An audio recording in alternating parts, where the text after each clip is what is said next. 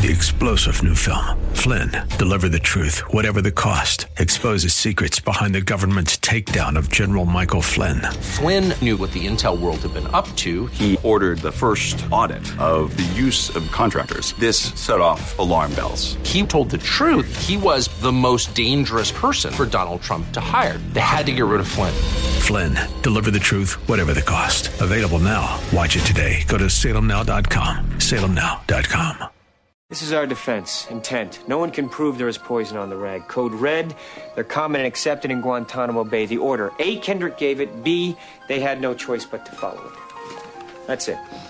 What about motive? We're a little weak on motive. They had one. Just because a person has a motive doesn't mean they're guilty. Relax. We'll deal with the fence line shooting when it comes up. For now, we start with intent. I don't know what made Santiago die. I don't want to know. I just want to be able to show it could have been something other than poison. Joe, talk to doctors. Find out everything there is to know about lactic acidosis. My father always said a jury trial is not just about the law. It's about assigning blame. Santiago's dead, and he shouldn't be. These nine people are going to insist that someone be blamed for that. Ross is handing them our clients. We're going to hand them Kendrick. This is about a sales pitch. It's not going to be won by the law. It's going to be won by the lawyers. So remember, poker faces. Don't flinch in front of the court members. Something doesn't go our way. Don't hang your head. Don't shift in your seat. Don't scribble furiously. Whatever happens, you have to look like it's exactly what you knew was going to happen. Doctor, was there any sign of external damage? No. Scrapes? No. No cuts? No. Bruises? Broken bones? No. Doctor, was there any sign of violence? You mean other than the dead body?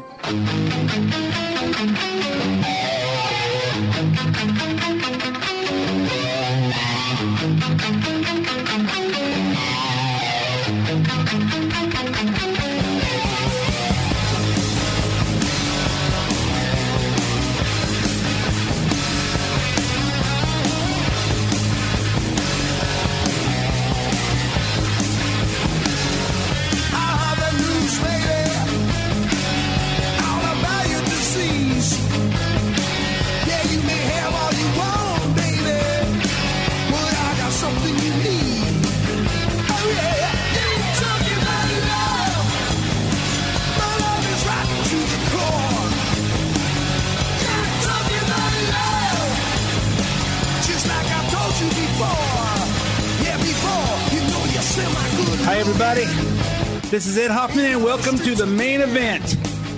What a week we've had. What a week we've had. I opened up with that clip from A Few Good Men, which I've used a million clips from A Few Good Men because I have to say that's probably my single favorite movie ever because of all the little scenes and all the little everything in it. And uh, in that scene, Tom Cruise is talking about the art of trial lawyers, the art of, you know, he said, he said, this trial is not going to be won by the law. It's going to be won by the lawyers. And as we watched the debate on Wednesday night, you saw the posturing, you saw, you saw everything that Kamala Harris has been, been trained to do for the last month. And while we were watching it and watching what a, and watching her facial expressions and her, and her just feed lies to everybody, and just the, the whole posturing she was doing, I, for one, and certainly my wife, Dawn, we're getting, we're getting kind of angry at it. And I say, wait a minute, wait a minute. This is just an act. This is an act.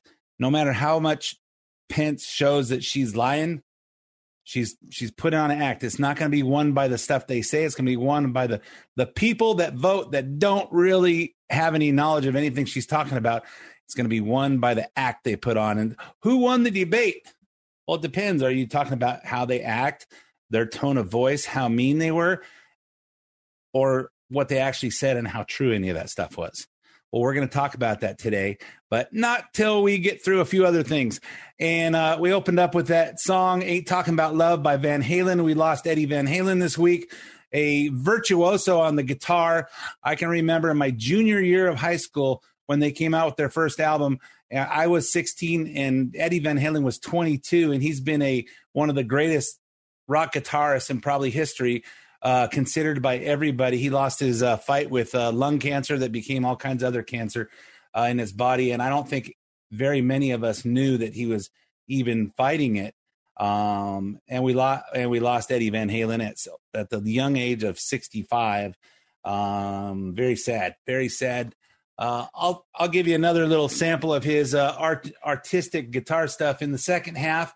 Uh, but first, let's get to let's get to what we're uh, going to talk about today. What's happening in this country politically and my opinion of it. But first, and bef- just in case you have, don't know who I am, my name's Ed Hoffman. I'm with Summit Funding. If you're interested in getting involved in any of the fantastic opportunities that are real estate and you need financing, and there are a ton of fantastic opportunities out there, you just got to be looking for them.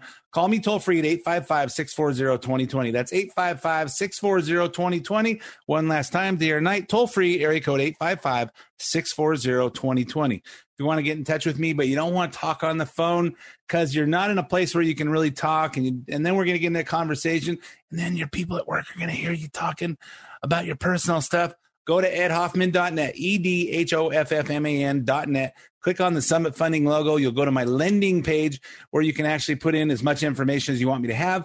Tell me how much information you want back. You'll hear from myself or one of my talented teammates, uh, Brian Goodman, Cody Bradbury, Vla- uh, Lance, Lance Acacia, Eric Marquez. Uh, did I leave anybody out? I don't think so. Um, and we'll help you find the missing pieces to your real estate financing puzzle. Uh, if you hear something you want repeated or that you want to share uh, on the show, you can hear the, the podcast also at ed hoffman dot net. Just go to ed hoffman dot net, click on the podcast page. You can, you'll there have uh, this show as well as several past shows that you can uh, download, listen to them on demand. Or you can get the podcast on SoundCloud or iTunes, where you can actually subscribe for free, have it download to your whatever you listen to podcasts on, your uh, your computer, your iPhone, your iWatch, your your iPad, your iPod, your mini pad, your maxi pad, anything you can get on, get a podcast on, um, and you can have it. We upload it on Friday Friday afternoons. It'll down it'll download to your device shortly thereafter, and you can hear it whenever it's convenient. Um, follow me on Twitter at Ed Hoffman, where I tweet about current events all week long. Maybe some days more than others. The Facebook page for the show is facebook dot com slash the main event Ed Hoffman. Um, and if you want to leave a comment on the show, email me at ed at ed hoffman dot net. Okay, so let's get into uh, all we have to talk about uh, this week, because there's a lot of it. The closer we get to the election, the more thick the B S gets. And my assumption is, if it wasn't for me, a lot of you just wouldn't know how to cut through it. You certainly wouldn't know what my opinion was on it. And my opinion is, in my opinion, the truth. So anyway, hopefully you think like me. If you don't, I don't know why you keep listening to me. So as you know, the president was diagnosed with covid nineteen last week, last week on Thursday, to be exact. Uh, he spent a couple days at Walter Reed Medical Center, which was Friday. He was released on Monday. So he's now back to work at the White House. Let's look at everything that has happened between, starting with the media declaring the president to be headed for certain death after his diagnosis. But there are, of course, these concerns. He has these comorbidities. He's seventy-four years old. He's clinically obese. He has all of the risk factors that uh, are suggestive of uh, severe morbidity and, and mortality. President Trump is a man in his seventies who is obese. Uh, he also had a trip to Walter Reed. We don't know what that was about. Clinical obesity and high cholesterol put him in a high-risk category for a more severe response and reaction to the disease. The president is seventy-four years old, which makes him five times more likely to be hospitalized. He obviously is ninety times more likely to die than a young person. Did they say severe morbidity? Is he being morbid? Is that the, is that is that a proper word? And then they said severe obesity.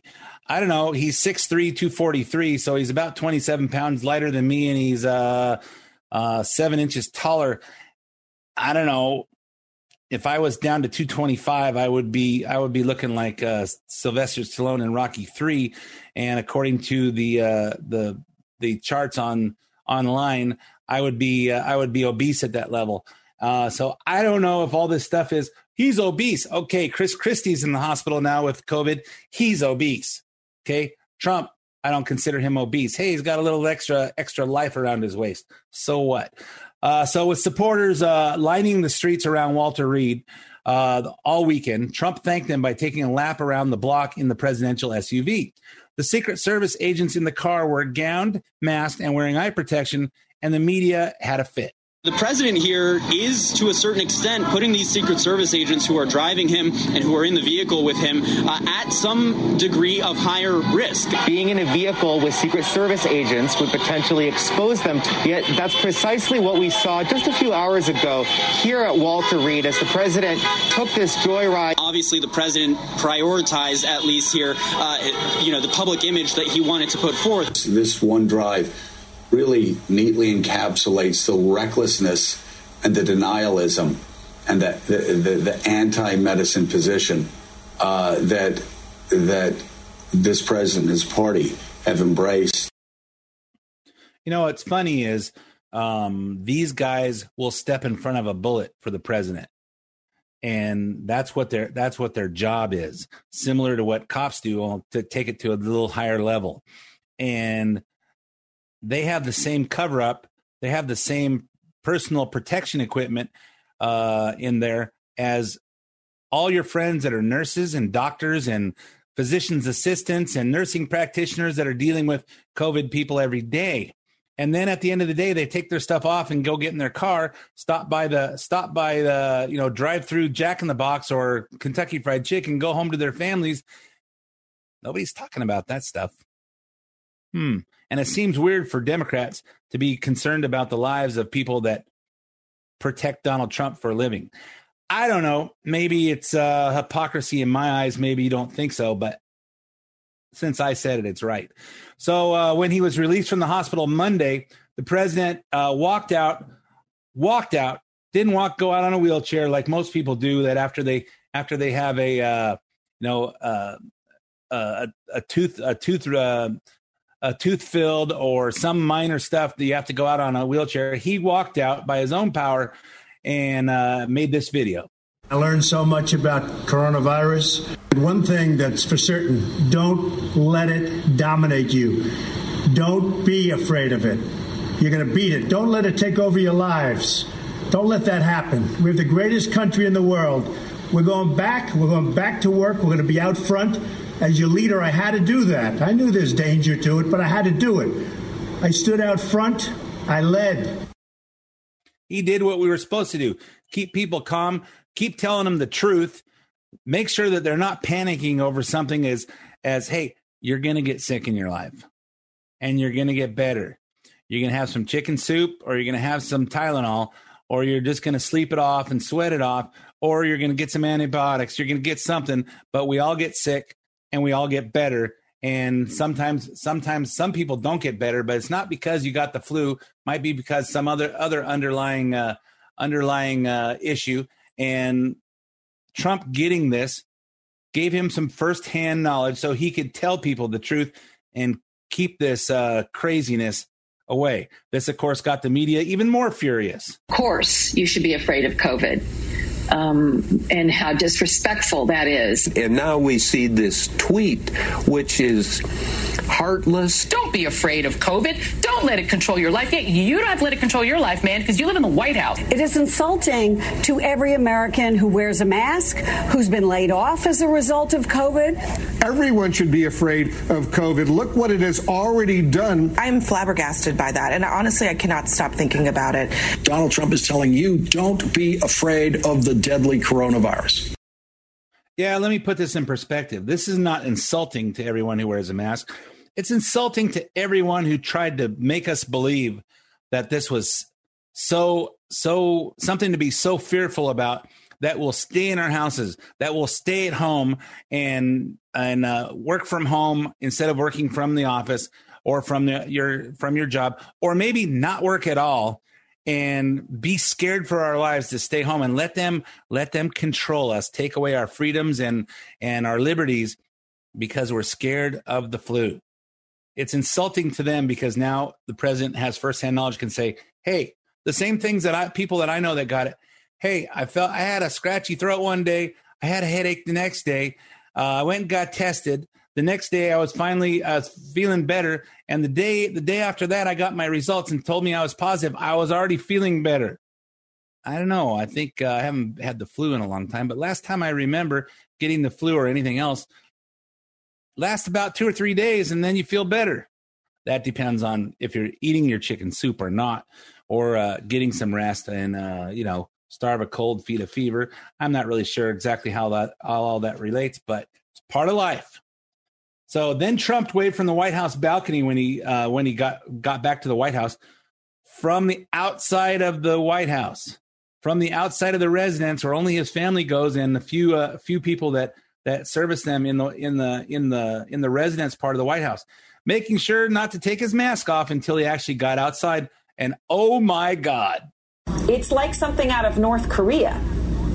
The dear leader comes out. I thought it was a strongman balcony scene. I wake up some days, uh, uh, well, frankly, feeling that we're in the grips of a madman. This one just got out of a hospital with a million drugs in his system. I, I don't think he looked very good. Don't even put it on the screen. Please take it off, because that's going to kill people. You remember, remember hey, you got to keep social distance. If you're out at the beach, in the sunshine, outside, make sure you stay six feet away from other people. Well, I don't know. The second floor, second floor of the White House has uh, got to be fifteen, twenty feet from the ground. And for those of you that haven't been to the White House, you know, the average supporter out there doesn't get very darn close to the White House. I think on one side of the White House, which doesn't look like the residence side, I think you get about twenty-five yards away on the ground compared to him being on the second floor waving. And the other side, it's about one hundred yards. Uh, or more on the on the big lawn. The the the fences go way out there. Not an area you could mow with a regular mower.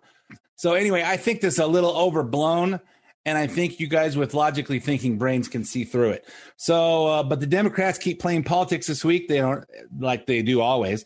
This time it's regarding the third COVID relief bill. Nancy Pelosi's been badgering the Republicans to pass her two point two trillion dollar bill to crush the virus so that we can reopen the economy and our schools safely. Yet her bill would do very little to achieve those goals, crushing the virus and all that stuff.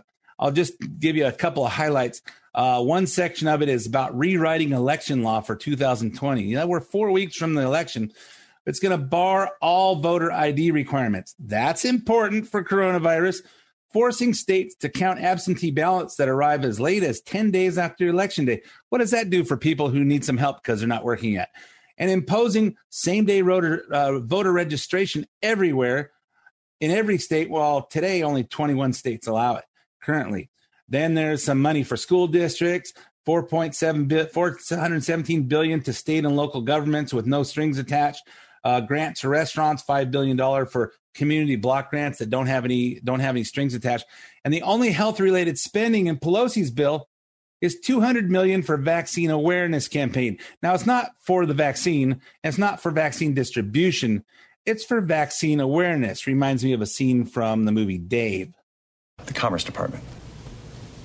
Yes, Mister President. Uh, you're spending forty-seven million dollars on an ad campaign to boost consumer confidence in the American auto industry.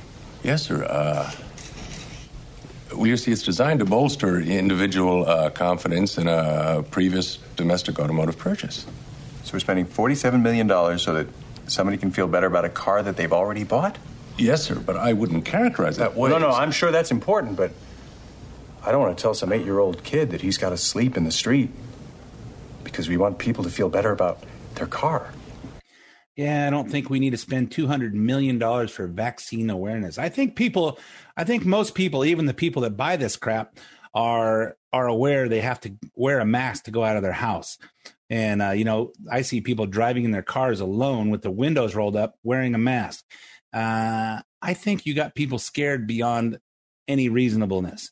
So twenty million dollars to upgrade the C D C. I think that means remodel. five hundred million dollars for a nursing strike force to respond to nursing homes.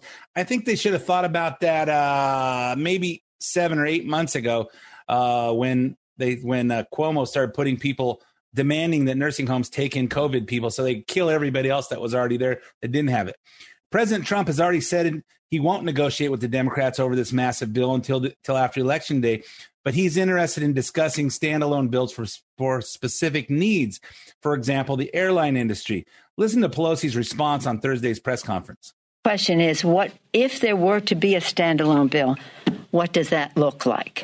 And the only point about negotiations is and going to be no standalone bill unless there's a long term, a, a bigger bill, and it could be part of that, or it could be in addition to that. Ain't going to be no negotiations. Amazing. Amazing. In the same press conference, Pelosi spoke about invoking the twenty-fifth Amendment to the Constitution to have President Trump removed from office. twenty-fifth Amendment was enacted in nineteen sixty-five in response to Kennedy's death, to J F K's death, and how to put a, so we have a preparation for this when president is, is sick or dies or something like that, has a disability. I don't know what the prospects are when we hear people saying, I'm I'm young and I'm a perfect, perfect specimen. Come here tomorrow. We're going to be talking about the twenty-fifth Amendment, but not to take attention away from the subject we have now. Do you think it's time to invoke the twenty-fifth Amendment? I'll talk to you about that tomorrow. I'll talk to you about it tomorrow. I'm not talking about it today, except to tell you, if you want to talk about that, we'll see you tomorrow. Yeah, because we don't want to talk about anything until she has our full audience and builds it up so everybody's Uh, is is just salivating over what she might say. And of course, uh, Friday morning, Friday morning, she said this. Congress has a constitutional duty to lay out the process by which a president is president's incapacity and the president of any party is determined. This bill honors the duty by stra- uh, creating a standing commission Uh, of top former executive officials and medical experts selected in a bipartisan, bicameral way. A president's fitness for office must be determined by science and facts. This legislation applies to future presidents, but we are reminded of the necessity of action by the health of the current president. Yeah, the health of the current president. Remember when we remember when we said, hey, we got to follow the science. Well, hold on. Let me rephrase that. Uh, remember when the Democrats say, follow the science, man? Because, you know, Democrats, anything Biden says, he is the Democrat Party now. So, hey, man, follow the science. We just don't trust Trump. We want to follow the science. He just ignores that. So the White House doctor said on Thursday that Trump would be okay to, would be free to, he's he's well enough, and I assume he's tested negative for coronavirus now, that he would be okay to go back to public events this weekend, which I assume means Sunday, which would be about ten or eleven days since he was diagnosed. But we want to uh, appoint a bipartisan council of former executives and uh, and and people that are that are politicians essentially to determine whether he's fit for office, so we can so we can put somebody else in and take him out. How desperate must the Democrats be right now? We're uh, four weeks from Tuesday, or is it three weeks from Tuesday? Uh, Election Day, November third. We're getting really, really, really close, and the closer we get, the closer we get. The more desperate these the Democrats are are becoming. Now they want to cancel the, the debate coming up on the fifteenth or the sixteenth because of coronavirus. So the doctors, that is science, says he's fine. They're socially distanced on stage, but Joe Biden doesn't want to do the doesn't want to do the debate. He's trying to get out of it, and Nancy Pelosi saying, nope. One and done, one and done. That's all. He doesn't, he shouldn't even go there. And now they're using the coronavirus to say they're not going to do it. They want to do it virtual. So virtual means he can cheat. You won't be able to see teleprompters behind the cameras. You won't be able to do any of that. And Trump says, no, I'm not participating in a virtual debate. They want to be, they want to be live on the stage. So there's, so it's not so easy to cheat. Can't can't have people advising him behind the scenes or talking into his ear, any of that stuff, and telling him what to say, because Joe Biden isn't smart enough to know what to say. He's not smart enough. And, you know, they're saying, hey, he kind of lasted the whole ninety minutes last week. So, uh, you know, hey, that's probably as good as we can hope for. And Trump didn't stop talking when he had him on the ropes. He should have he should have shut up and let Biden uh, hang himself. And so it was so chaotic. Nobody really noticed when, when Biden was losing it. So, hey, one and done. He survived it. Nobody got hurt. There was no permanent damage. Let's stop. Please recognize this for what it is. It's cheating. It's cowardice. You know, all week, all week, uh, Biden's been in his basement again. It's like uh, not very long till the election. Shouldn't he be out campaigning? And where's the farthest he's even been from home? He was on that train track thing for uh, for like two or three days. I think he got as far as Michigan, uh, which is a, is like in a car. It's probably uh, you know a twelve hour drive from from Delaware, maybe a little bit longer. Shouldn't he be getting all the West Coast states? Shouldn't he be actually campaigning? Anyway, think about that for five minutes while we're breaking for some commercials, traffic, sports, and weather. And I'll be back with part two, and we'll talk about the vice presidential debate. Don't go away.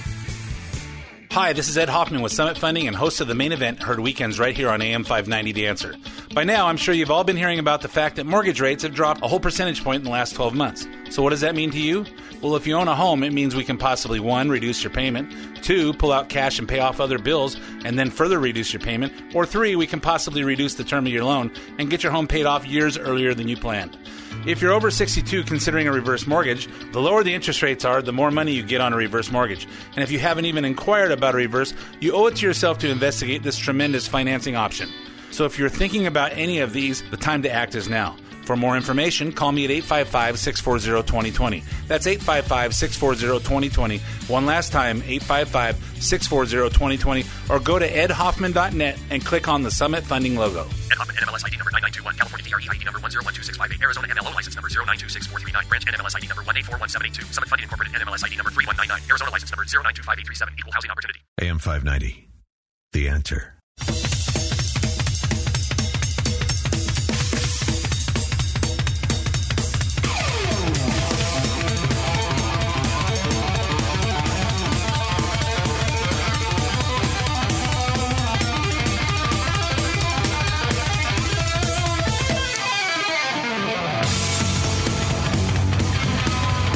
Welcome back to part two of The Main Event.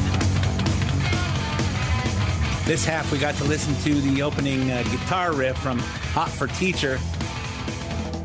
Dan, my engineer, says it sounds like a swing song, not rock and roll. I say uh, it's definitely not disco. It's not a dance tune, but it sure made a hell of a video for all of us uh, teenage kids back there. I'll, uh, let me just rephrase that. For all of us teenage boys back there, probably the Probably one of every, every teenage boy's favorite videos. Um, but, you know, uh, Eddie Van Halen, we lost this week, age sixty-five, too young, too young, too young, and uh, actually too close to my age.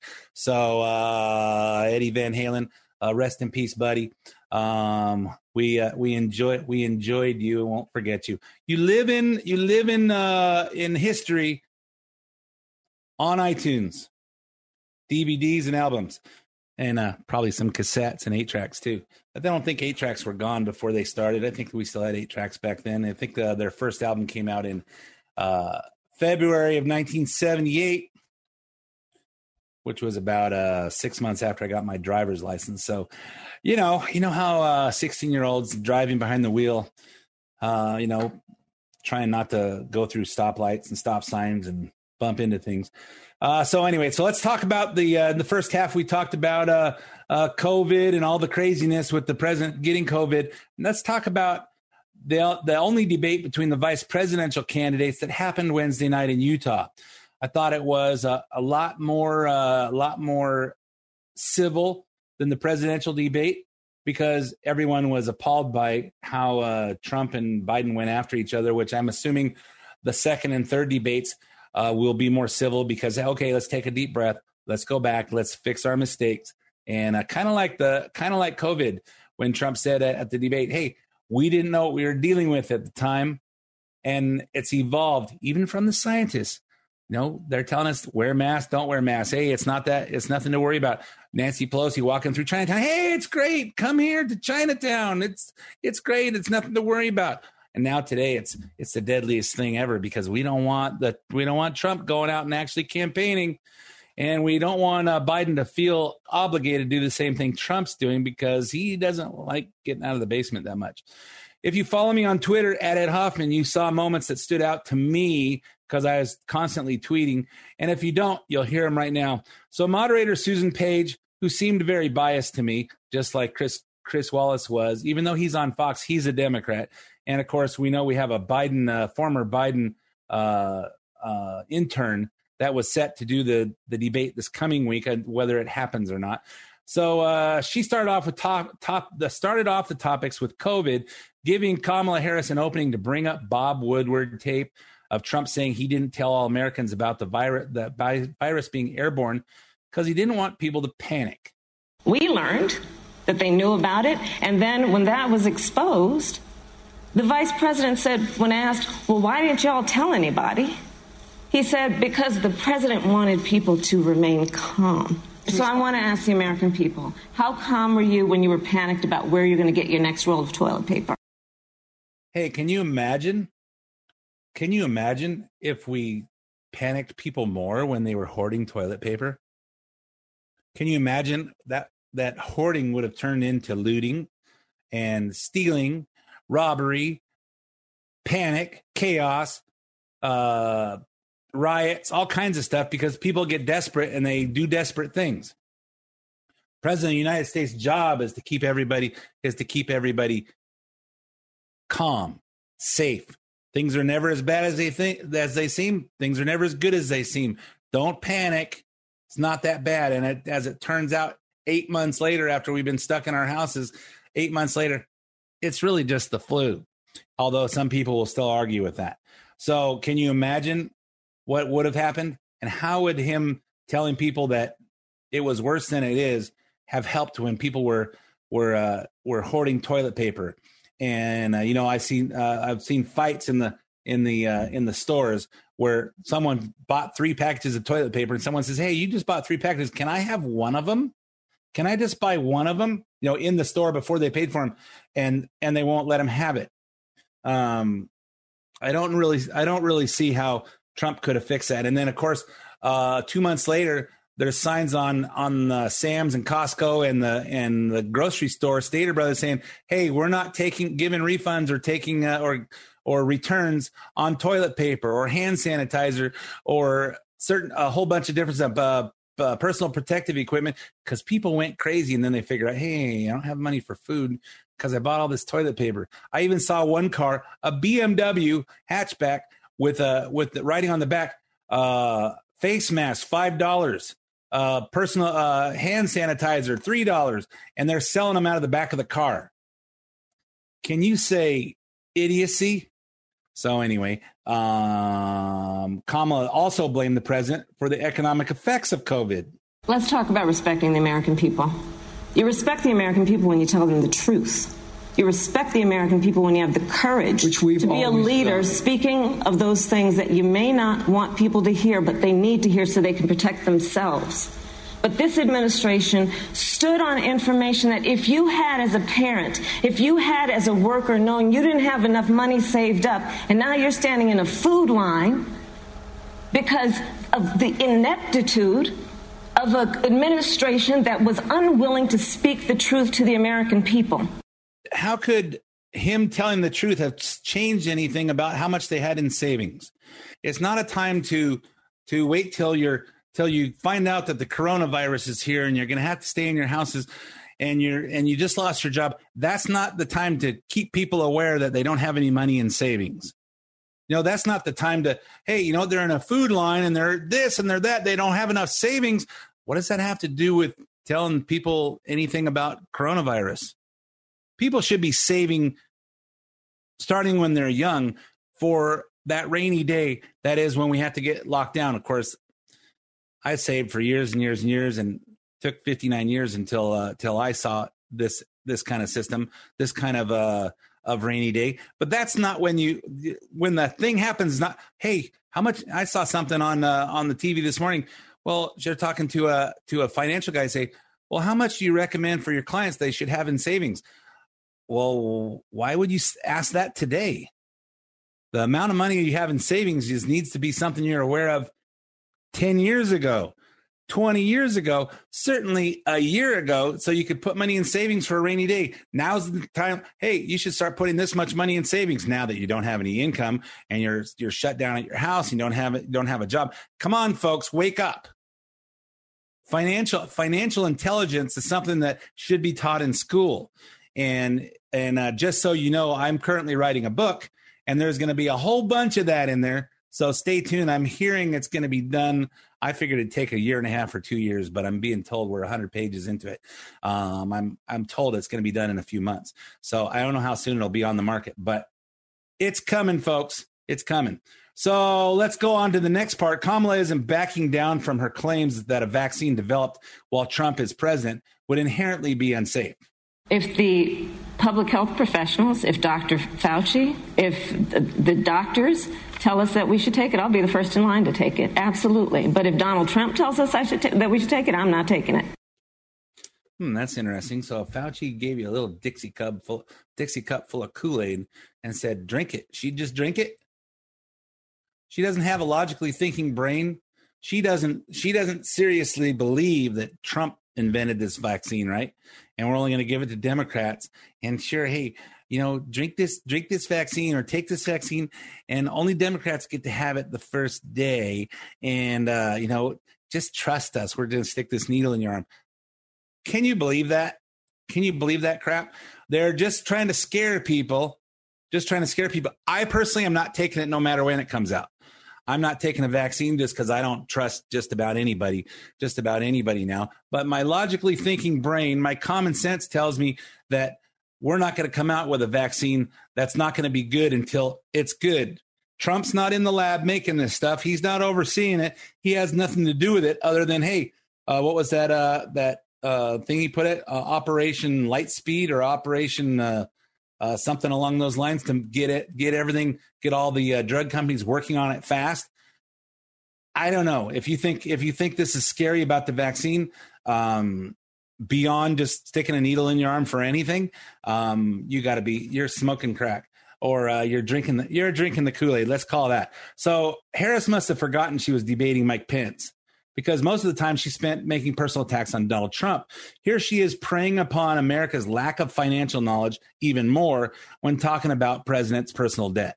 We now know, because of great investigative journalism, that Donald Trump paid seven hundred fifty dollars in taxes. When I first heard about it, I, I literally said, you mean seven hundred fifty thousand dollars? And it was like, no, seven hundred fifty dollars.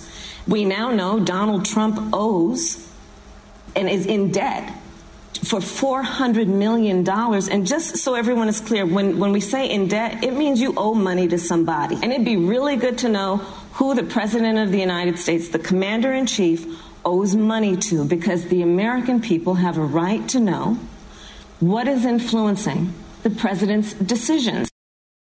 Ooh, that's a tough one.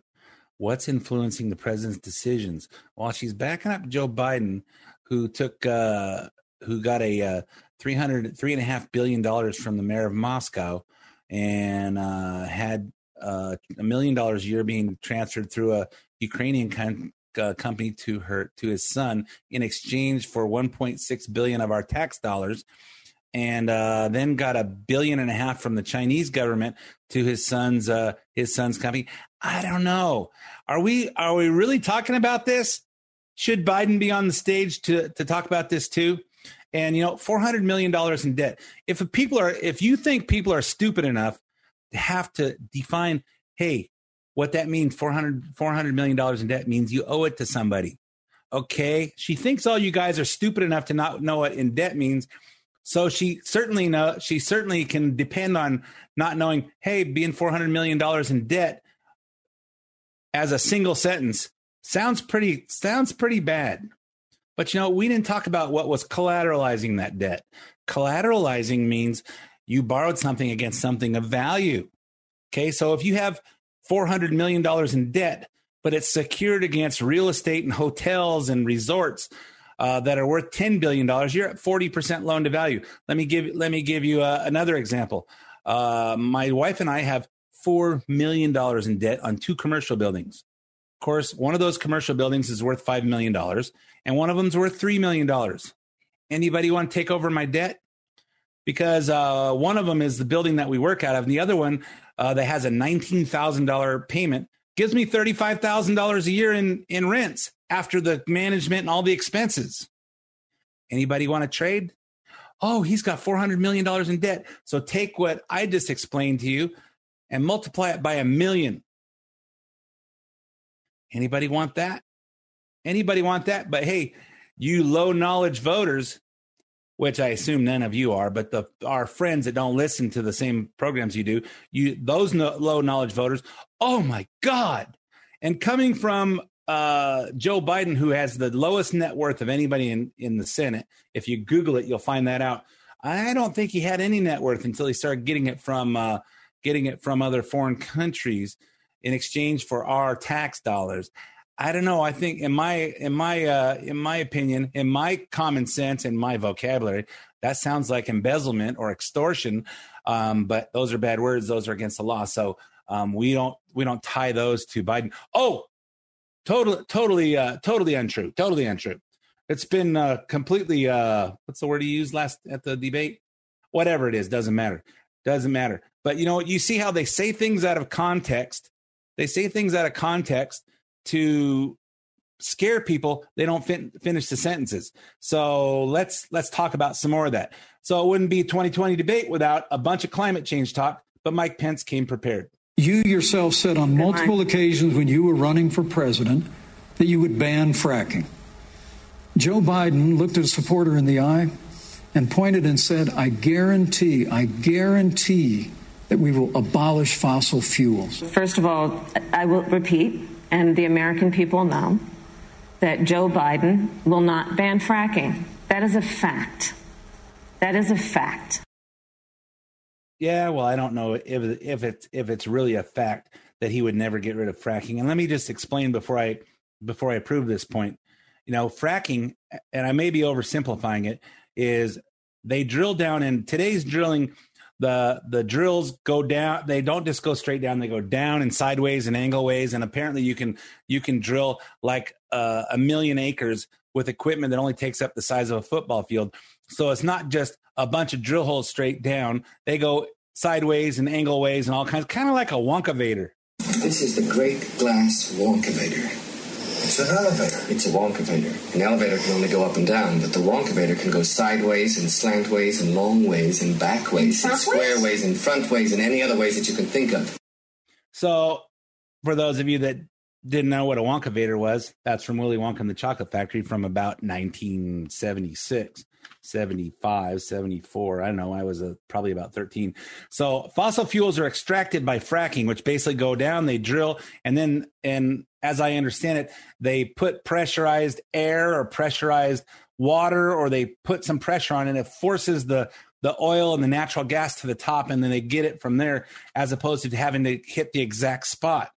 So here's a guy who sounds a lot like Joe Biden telling a kid he's going to get rid of fossil fuels. Um, but, but kiddo, I want you to just take a look, okay? You don't have to agree, but I want you to look in my eyes. I guarantee you, I guarantee you, we're going to end fossil fuel, and I am not going to cooperate with you, okay? Yeah, well, I guarantee you he's going to abolish fossil fuels. I don't know. Is is that lying? Uh, you know, you know, lying Kamala needs to tell us when exactly that Trump, that that lie, that Joe is is telling the truth, and when he's and when he we should be knowing that he's not telling the truth. When is he just lying? Because we take when he says something that that's what he means. Of course, according to my observation, he says things based on whoever he's in front of. Whoever he happens to be in front of. If you're in front of a bunch of oil workers in uh, North Dakota or Texas, um, you say one thing because you don't want them to not vote for you because you're going to take their jobs away. And if when you're in front of coal workers in West Virginia or Kentucky, you certainly don't say anything about abolishing coal. When you're in front of a bunch of climate change people that think fossil fuels are bad, that's when you say you were going to get rid of fracking, we're going to get rid of fossil fuels, and we're going to get rid of all those polluting things, and we're going to put a bunch of those put a bunch of those solar panels up. And, and of course, I like these wind things, all those windmills. If you drive out towards Palm Springs or a lot of places, and you see all those windmills up there, that about uh, ten percent of them are spinning, and it's a windy day. Um, you know, I don't know how that's, how that's working out. So on to the Obamacare disaster and Trump's administration's efforts to have overturned it. The topic prompted Kamala Harris to tell the biggest lie we've heard all night. Talk about a scare tactic. If you have a pre-existing condition, heart disease, diabetes, breast cancer, they're coming for you. If you love someone who has a pre-existing condition, thank you. Thank they're you, coming Harris. For you. It's if nonsense. You are under the age of twenty-six on your parents' coverage, they're coming for you. Yeah, this sounds similar to the same things that uh, Biden said twelve years ago when he said, Trump's going to put y'all back in chains when he was when Obama was running against uh, Romney. They're going to put y'all back in chains. And speaking of the Obama administration, uh, of the Obama administration's debacles, remember their obsession with clean energy jobs, whatever those are. It's been twelve years since Obama first promised all those jobs, and they're still promoting that today by Biden and Harris. Joe Biden's economic plan, Moody's, which is a reputable Wall Street firm, has said will create seven million more jobs than Donald Trump's. And part of those jobs that will be created by Joe Biden are going to be about clean energy and renewable energy. Yeah, you guys remember when uh, Obama said that? And then you guys remember five hundred million dollars going to a company called Solyndra and a whole bunch of other companies. And how did that work out back then? I don't think it did. And, uh, and then she said, according to Moody's, a reputable Wall Street firm. Remember this little scene from the movie The Big Short?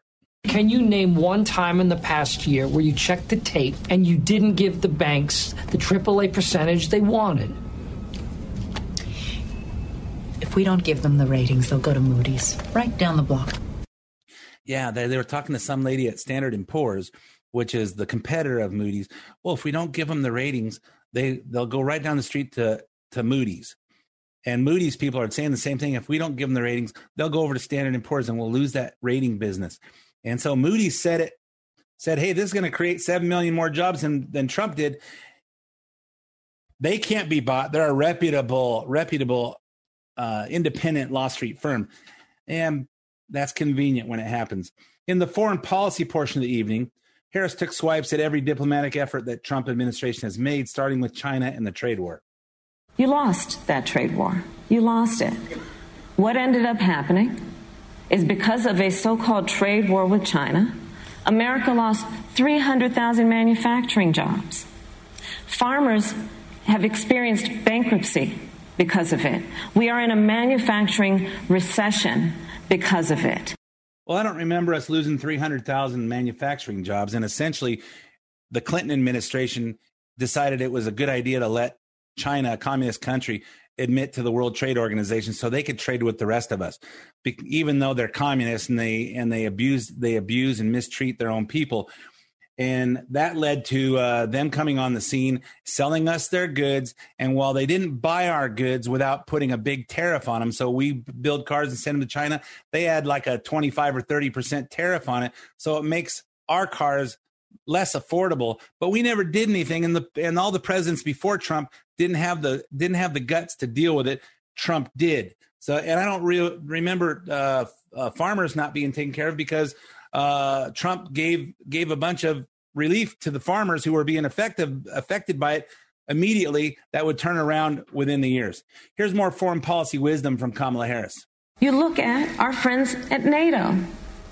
He has walked away from agreements. You can talk, look at the Iran nuclear deal, which now has put us in a position where we are less safe because they are building up what might end up being a significant nuclear arsenal.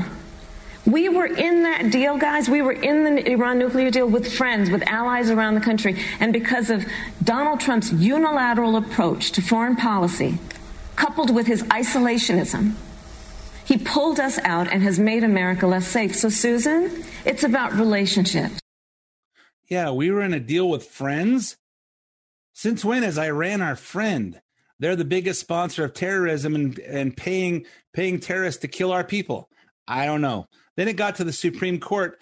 Biden and Harris aren't attacking Amy Coney Barrett's religion because they're people of faith just like her. Senator Harris, if Roe v. Wade is overturned, what would you want California to do? Would you want your home state to enact no restrictions on access to abortion? First of all, Joe Biden and I are both people of faith, and it's insulting su- to suggest that we would knock anyone for their faith. And in fact, Joe, if elected, will be only the second uh, practicing Catholic uh, as president of the United States.